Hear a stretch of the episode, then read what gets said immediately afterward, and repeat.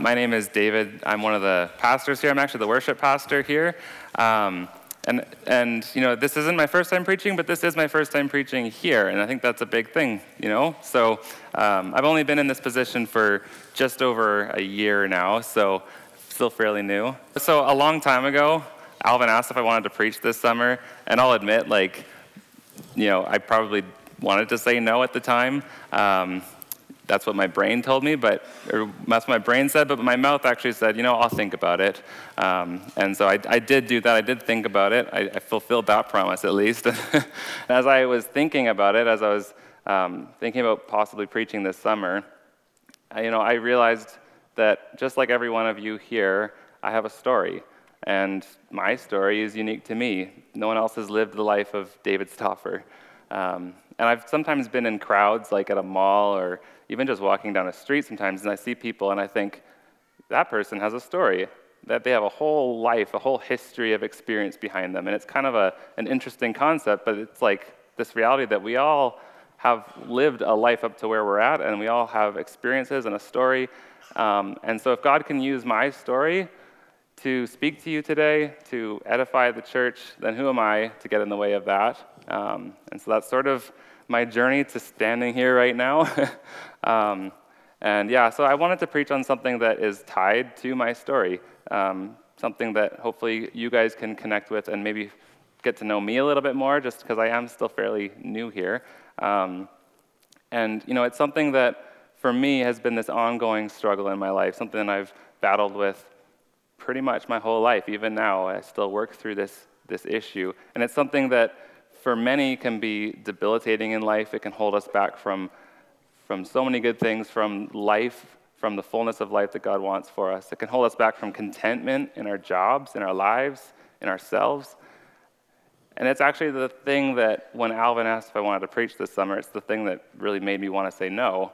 And that subject is insecurity. Um, yeah, you know, as I was preparing for this subject, um, to preach on the subject, I kind of was doing a little bit of research into insecurity, and I came across a couple quotes. And one of these quotes from, was from someone I never thought I would quote in a sermon, um, but it's from the singer Madonna. Uh, so here we go. We're going to quote Madonna this morning. so she says this She says, My drive in life is from this horrible fear of being mediocre. And that's always pushing me, pushing me. Because even though I've become somebody, I still have to prove that I'm somebody. My struggle has never ended, and it probably never will. And you know, when I came across this quote, I found this extremely sad because the resolution of her struggle is that it just never will end. You know? And I think for her, this mentality is saying you're only as good as your next success. Her inner voice is telling her, you know, you, even though you've become somebody, you still have to keep proving that. Otherwise, you will be seen as mediocre or inadequate. And I think for a lot of us, though, this is sort of a, a, common struggle, this inner voice that tells us lies about ourselves. You know, I think when we talk about insecurity, generally people think of image insecurity. We, we tell ourselves lies about who we are, how, what we look like. Like, you, you know, your, your inner voice may say, I'm too fat, I'm too skinny, I have a weird nose. I've thought that one. um, you know, but I think insecurity hits a lot of other aspects of our life. I think it's not just about our image, it can be impacting our life in our jobs. We can feel insecure in our workplace. Um, you know, the title of this sermon is Identity Crisis, and often people face identity crises when they all of a sudden realize 20 years into a job, why am I in this line of work? We realize what called me into this in the first place. I'm not happy in this anymore. There's no contentment and joy in this anymore. I think another area that we can feel insecure in is in our relationships with one another. We may feel like it's hard to be vulnerable with one another or to trust people. You know, for me, I'm a recovering perfectionist. I, um, I stole that term from TJ, but yeah, yeah, you're here. um, uh, yeah, I'm a recovering perfectionist. When I was a kid, I would practice the skill for hours and hours and hours and hours by myself until I thought I was good enough to do that thing in front of other people. And that showed up in piano lessons, that showed up in video games, which is a silly thing, because I would literally go to a friend's house and I'd sit there and they'd watch them play Super Smash Bros. If you're here and you know that game, um, and they'd ask me, "Hey, you want to come join us?" And I'd be like, "No, I'm okay just to watch," because I was afraid that I was going to fail in front of them and that was going to taint their image of me, their opinion of me. I was afraid of failure.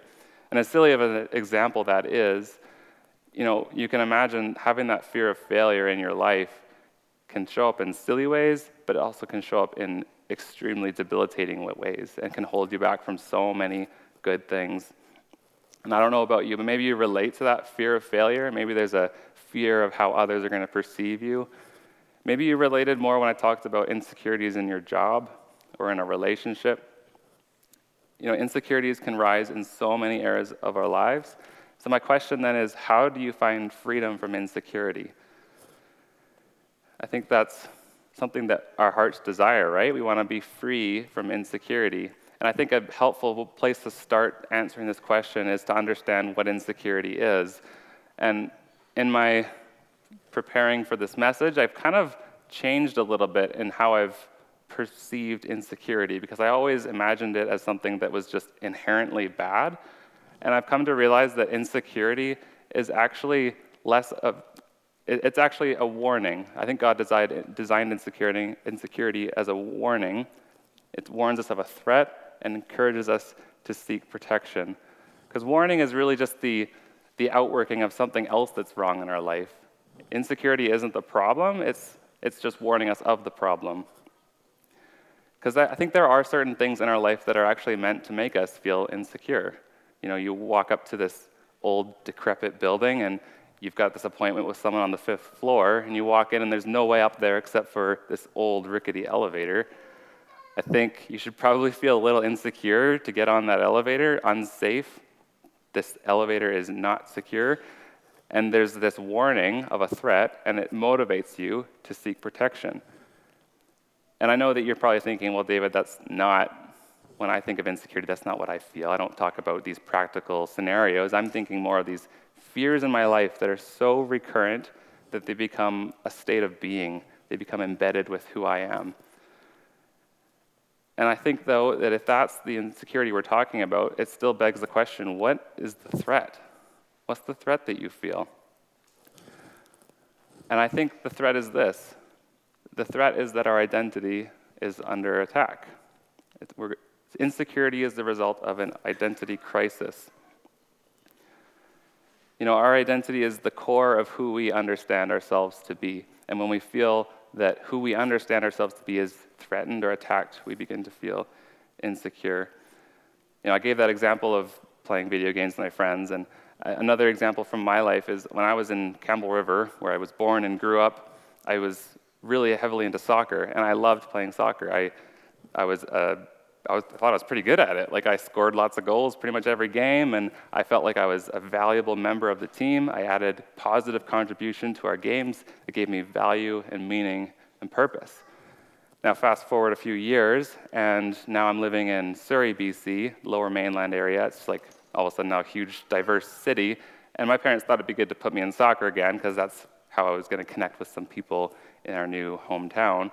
And I immediately realized that I am terrible at soccer. Because the difference between a small town in Vancouver Island and the, this multi ethnic, diverse city is there's a lot of talent there. And all of a sudden, I realized I'm not good at this. And it actually was really really bad for me. Like I felt, I, I came to my first soccer game, and I was in the car with my dad, just in the parking lot, and I did not want to get out of the car. I had a full-blown meltdown, to be honest, and I never got out of the car. I never joined the game. I just quit right then and there because I didn't want to expose my failure to my team. I didn't want to expose my failure to all the spectators, to myself even. I was afraid of my identity being attacked and you know, my identity was already wrapped up in this, um, in this, in being a good soccer player. But more than that, it was, it was wrapped up in being valued as a person. Um, and I didn't want, I hated the idea of not being valued, even if it meant not being valued on a, on a soccer team. And you know, I've talked about the threat that we feel as our identity is being attacked. The protection that we often find is avoidance. I mean, that's exactly what I did in the car. I never got out of the car, just left. I quit soccer, gave up, because I didn't want to expose myself to people or situations that would bring up insecurity for me. And I think another way we often avoid is by seeking affirmation in other things, by other people. And another way we avoid is turning to other things, often addictive things, to dull the pain or to fantasize away our fears. And I think, though, that the answer to finding freedom from insecurity isn't in this protection piece. I think we have to go back to the threat and understand, you know, what is this threat and how do I minimize that threat? Because uh, the threat is that our identity is being attacked. So the question is then, where do you find your sense of identity? And I think that the way you answer that question is really the pivotal point in determining whether you will ever find freedom from insecurity. And, you know, it might come as a surprise to you, but I actually know where you find your identity. I don't know where each individual person finds their specific source of identity, but I know that we always find our identity in the person or thing that we believe has the greatest power to determine who we are, why we're here, what we're worth, and what we should do. Another way of saying this is we always find our identity in our God. And I, if, you're a, if you're not a believer here and you hear this word God, you might be thinking, well, I don't have a God. I don't worship a God. But I think by that definition that I just gave, the thing that has the greatest power in our life to determine why we're here, what we should do, what we're worth, I think by that example, we all have a God in our lives, maybe multiple gods whether that's a relationship, maybe that's money, maybe that's career success, maybe that's your image. There's always something or someone that is our God and that is defining our identity. And, you know, the, the thing that I've come to realize, though, about insecurity is that while it's a warning, it's also revealing to us something about our God, right? It's revealing that our identity is under attack and because of that, it's saying something about our God. It's revealing who or what our God is. And by that definition, I think we can kind of come to understand insecurity as actually a mercy of God and an invitation of God to stop believing the false lies of these, the, I guess false lies is an oxymoron, the falseness or the lies of these false gods, um, and instead turn to the truth, turn to Christ, turn to Scripture.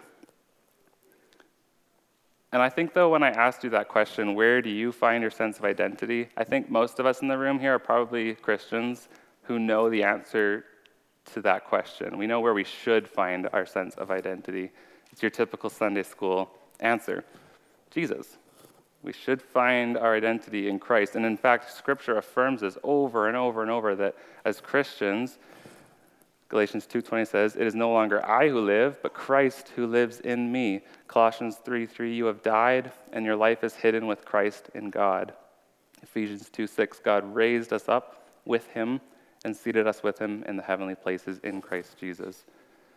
You know, our identity is in Christ, and yet there's still this pull, this, these feelings of insecurity, of inadequacy that are a result of things in our life that we aren't giving over to Christ, gods in our life that we're giving too much precedence, too much priority in our lives. And I think this is a, a struggle that is well known. It's not like you are unique in your struggle. I think Paul actually wrestles through this himself in the book of Romans. He says this, this pretty famous line where he's like, I know the good that I want to do, but I keep doing that thing that I don't want to do. And he says, For in my inner being, I delight in God's law, but I see another law at work in me waging war against the law of my mind and making me a prisoner of the law of sin at work within me. We still this, feel this pull from the law of sin at work in us, this pull to find in other gods our source of hope, our source of peace, of security.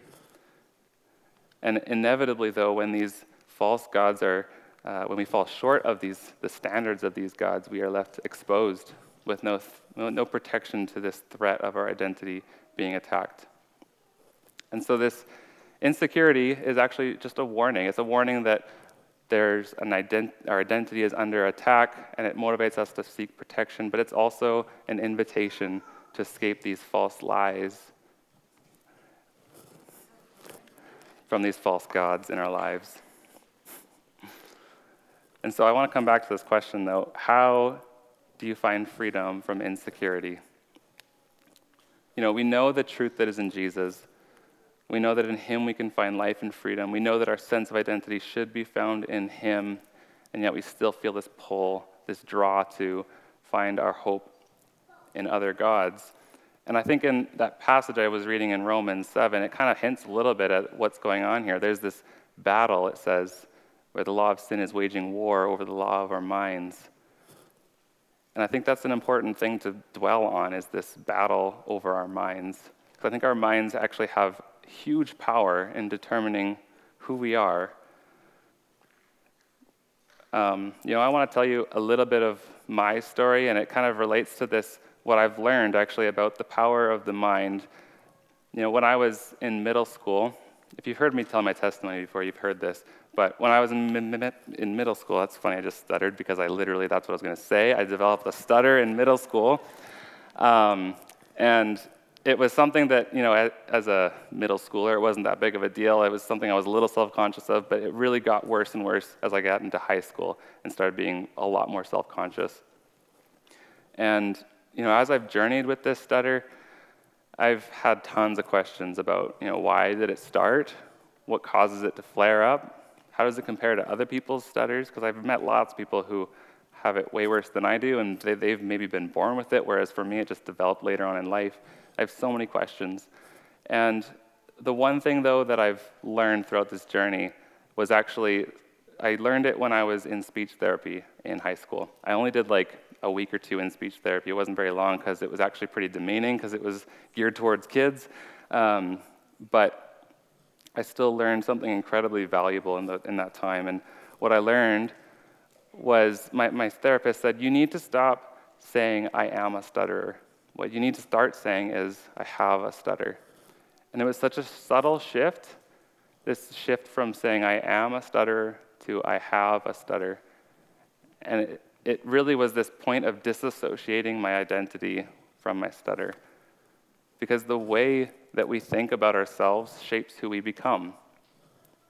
If I continue to think of myself as a stutterer, I will continue to live as a stutterer, and then there's no progress being made against that. You've heard Alvin say it before you are what you think. Uh, I love that phrase, it's just it's catchy, um, and it's so true too. This idea that our minds actually have this incredible influence over who we become. Um, and so, I've, as I've said before, Christ, as Christians, we know where our identity should be found, yet we still feel this pull to set up gods in our lives where we, where we want to find our identity, where we want to find security and peace and hope and meaning. And so, I want to actually spend just the last few minutes of my time here in a passage in Ephesians. Um, you can start turning there now if you want. It's Ephesians 4, verses 17 to 24. But before I start reading that, I just want to say this about this. Um, you know, I've talked about insecurity because that's something I've gone through and I continue to work through.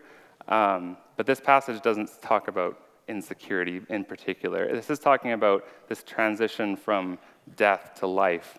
And part of this life is a life of freedom, a life of freedom from insecurity, a life that God has designed and calls us to, a life that is full and rich.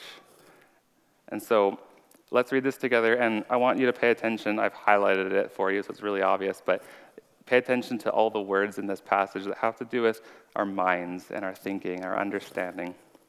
So let's read this together. So I tell you this and insist on it in the Lord that you must no longer live as the Gentiles do in the futility of their thinking. They are darkened in their understanding and separated from the life of God because of the hardening of their hearts. Having lost all sensitivity, they have given themselves over to sensuality so as to indulge in every kind of impurity, and they are full of greed. That, however, is not the way of life you learned when you heard about Christ and were taught in him in accordance with the truth that is in Jesus.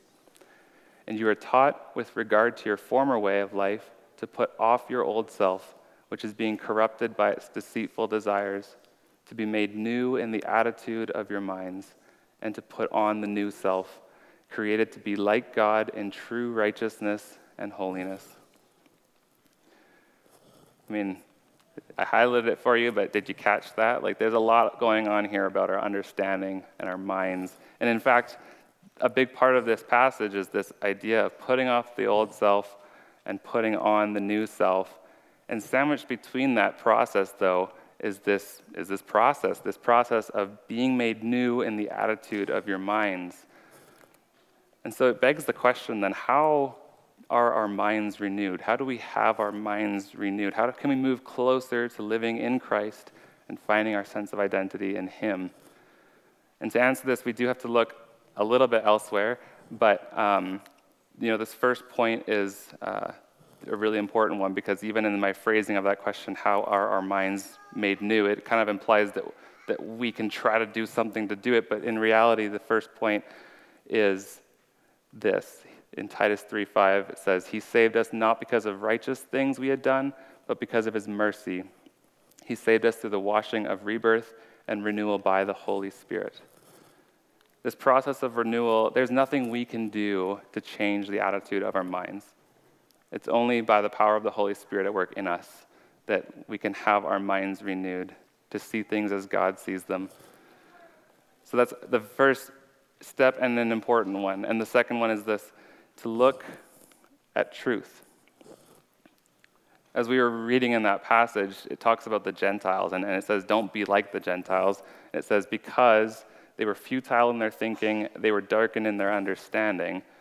But Paul goes on to say, But that's not the way you learned when you were taught about Christ and were taught in Him in accordance with the truth that is in Jesus. You know, the, the Gentiles, their minds were separated from the truth. They didn't know the truth, they, they were darkened in their understanding. But it says, You were taught, you've heard about Christ, you were taught in Him in accordance with the truth that is in Jesus. And so let's fix our minds on that. Let's fix our minds on truth. Look at truth. And not just subjective truth. I need to clarify that because I know in our culture today we often think of truth as this subjective term that what's true for you is true for you, what's true for me is true for me. And I want to just say, you know, this is universal truth. This truth that in Christ we have redemption, the forgiveness of sins. That in him we are now sons and daughters of God, brought into his household as co heirs with Christ. And you know, an obvious application to this point of looking at truth is to read scripture. And I think that's extremely important. Spending time daily in the Word, looking at truth, reminding ourselves of truth is incredibly effective in renewing our minds to see things as God sees them. But I think another less obvious but equally important application of this is to surround ourselves with people who can point us to truth. Because I don't think Christianity is meant to be this solo mission where we just go about it on our own, we just figure out life on our own as much as it is this personal relationship between you and God, I think it's also a communal thing that we do together, that we support each other, that we, you know, scripture says iron sharpens iron. It's, it's an incredibly important part of this. And so just being here today is, is a step in the right direction, but even more than that, I encourage you to get connected with one another. Don't just let Sunday morning be the time that you have community with fellow believers, but let's be in community. Let's sharpen each other. Let's point each other to truth. And the third step is to pray. And, you know, in earlier in that passage in Ephesians, or in that letter to the Ephesians, Paul prays for the church in Ephesus. And it kind of gives us a clue into what we ought to be praying for as we want to have our minds renewed.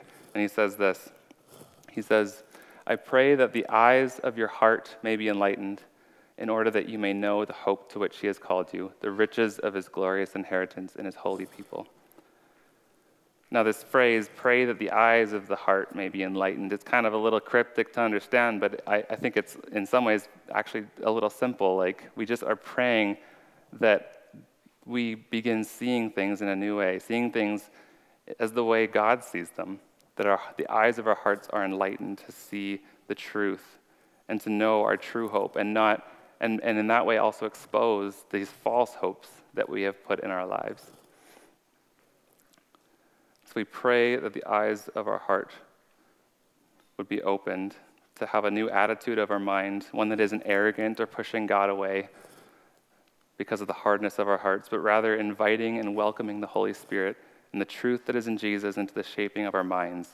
So that the deceit of these false hopes, these false gods that want to shape our identity, those are destroyed, and rather the truth of our identity in Christ is built up. You know, the, the renewal of the mind is this ongoing thing. It's not like you, you just take one step and you're there. Um,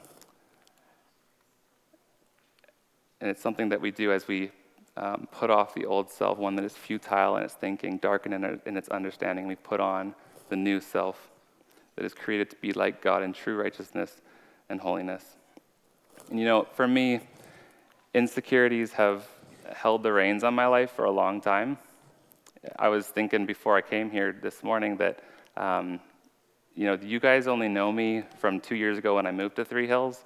So there's some history that's kind of like blocked. You don't, you're not, you don't have access to that history of me. Um, and if I was to preach this message in my other church, it would, it would, I feel like it would hit different because they would have seen me when I was as insecure as I was. And honestly, like being here, like literally standing here right now, is a work of God in my life because I, I would never have imagined that I would be here. Even playing guitar, singing, it's the same thing. I, I wouldn't be on a stage.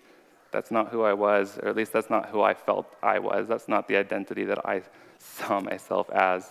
Um, but you know, I've come to realize that these insecurities are actually products of false gods in my life that have held these reins actually. It's not the insecurity that's holding the reins, it's these false gods in my life that I've put too much hope, too much purpose and meaning and value in. Um, but you know, God calls us to stop avoiding insecurity, but rather expose it, look at it, see what gods in your life it's showing you. And even if you're sitting here and you're thinking, you know, I don't, I don't relate to this feeling of insecurity. I think there might be some of you here who think that. Um, and I just, I want to make this point clear because insecurity is actually the result of when your identity is attacked, when you go through an identity crisis. But it, rather than wait till that point, rather, rather than wait till you're in this crisis, how about we think about the gods in our life now, the things that we're finding our hope, our purpose, our meaning, our value in? And let's expose that today and avoid these identity crises that we go through. Um, and so if you're here and you're feeling this nudging, like there is something in your life that, that you've put too much of your hope in, um, I just want to encourage you to take these steps. Rely on the Holy Spirit. Look at truth. Look at the truth that's in Jesus. Read scripture. Surround yourself with people who can point you to truth. And to pray that the eyes of your hearts are open to see the false gods in your life and rather see the true hope to which you have been called. And allow that to shape your mind and to shape your identity. You know, this is the only way to find freedom. I think it goes without saying, but don't be like Madonna. um, yeah, don't be like Madonna, who just accepts that life is going to be this endless struggle against feelings of inadequacy or against feelings of insecurity but rather turn to Jesus, who offers abundance of life, fullness of life. You know, Jesus is the way, the truth, and the life. And so I want to pray for us this morning. Um, I'm going to pray a written prayer. Um, I came across this prayer in my devotions a few weeks ago, and as I was reading this prayer, I was like, this fits so well with what I'm wanting to preach about. I have to just pray this over us today. Um, and it's a prayer of surrender a prayer that we fix our eyes on Jesus and we let go of the things in our life that we may be clutching onto. Um, and so I want to pray this, and if you want to, um, in your hearts, just you know, pray that along with me. Um, I think that would be really cool. So let's pray together. Dear Lord, help us keep our eyes on you. You are the incarnation of divine love. You are the expression of God's infinite compassion. You are the visible manifestation of the Father's holiness. You are beauty, goodness, gentleness, forgiveness, and mercy. In you, all can be found. Outside of you, nothing can be found. So, why should we look elsewhere or go elsewhere? You have the words of eternal life. You are food and drink. You are the way, the truth, and the life. You are the light that shines in the darkness, the lamp on the lampstand, the house on the hilltop. You are the perfect icon of God. In and through you, we can see and find our way to the Heavenly Father. O Holy One, beautiful One, glorious One, be our Lord, our Savior, our Redeemer, our guide, our counselor, our comforter, our hope, our joy, and our peace. To you, we want to give all that we are. Let us be generous, not stingy or hesitant. Let us give you all. All that we have, think, do, and feel. It is yours, O Lord. Please accept it and make it fully your own. Amen. Thanks so much for joining us today. We trust you have been encouraged and challenged in your faith journey. If you're desiring prayer, want more information on our church, want to partner with us, or be involved in any way, please go to our website at mountoliveefc.com. We'll see you next time.